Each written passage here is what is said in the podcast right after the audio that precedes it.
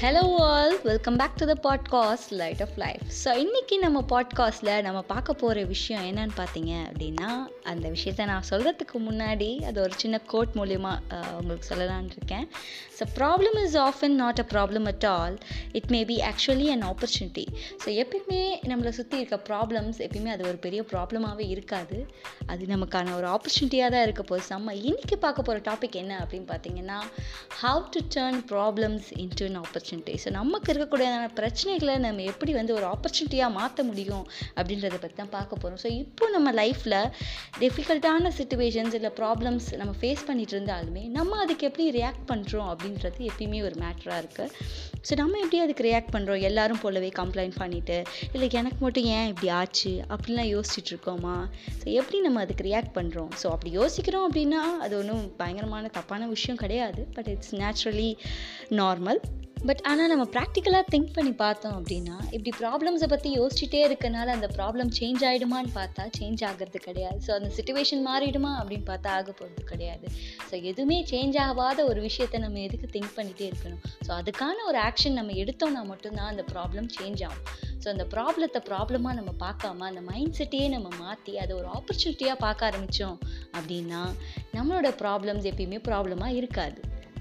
So நான் உங்களுக்கு ஒரு குட்டி கதை சொல்லணும்னு ஆசைப்பட்றேன். ராஜ் அப்படின்னு ஒருத்தர் இருந்தார். ஸோ அவரோட வேலையிலேருந்து அவரை தூக்கிட்டாங்க. ஸோ அவரோட ஃபேமிலி பேக்ரவுண்ட் அப்படின்னு பார்த்தீங்கன்னா ஒரு ஜாயிண்ட் ஃபேமிலி ஸோ இவர் தான் அந்த ஃபேமிலிக்கு ஒரு இன்கம் சோர்ஸ் ஸோ இவர் வேலைக்கு போனால் மட்டும்தான் அந்த ஃபேமிலி வந்து ரெகுலராக அவங்களுடைய தேவைகளெல்லாம் சந்திக்க முடியும். ஸோ அப்படி இருக்கும்போது இந்த மாதிரியான சுச்சுவேஷன்ஸில் நம்ம ராஜோட இடத்துல இருந்தோன்னா நம்ம என்ன பண்ணியிருப்போம் அப்படின்னு பார்த்தீங்கன்னா கம்ப்ளைண்ட் பண்ணியிருப்போம் இல்லை எனக்கு ஏன் இப்படி ஒரு பிரச்சனை அப்படின்னு சொல்லி அழுதுருப்போம் புலம்பியிருப்போம் எல்லாமே பண்ணியிருப்போம் பட் ஆனால் இங்கே இவர் அப்படி பண்ணலை. ஸோ இவரோட வே ஆஃப் திங்கிங்கே டிஃப்ரெண்ட்டாக இருந்திருக்கு. ஸோ அதுதான் எனக்கு ரொம்பவே பிடிச்சமான ஒரு விஷயமா இருக்குது ஸோ இவர் அந்த சுச்சுவேஷனை எப்படி பார்த்துருக்காரு அப்படின்னு பார்த்தீங்கன்னா அது ஒரு ஆப்பர்ச்சுனிட்டியாக பார்த்து அவர்கிட்ட இருக்க சேவிங்ஸ் எல்லாம் எடுத்து அவருக்கு சின்ன வயசுலேருந்தே ஓன் பிஸ்னஸ் பண்ணணும் அப்படின்றது ஒரு ஆசை. ஸோ அவங்களோட ஃபேமிலியோட சூழ்நிலைனால அவர் வந்து வேறு ஒரு இடத்துல ஒர்க் பண்ண வேண்டிய சூழ்நிலைக்கு போயிட்டாரு.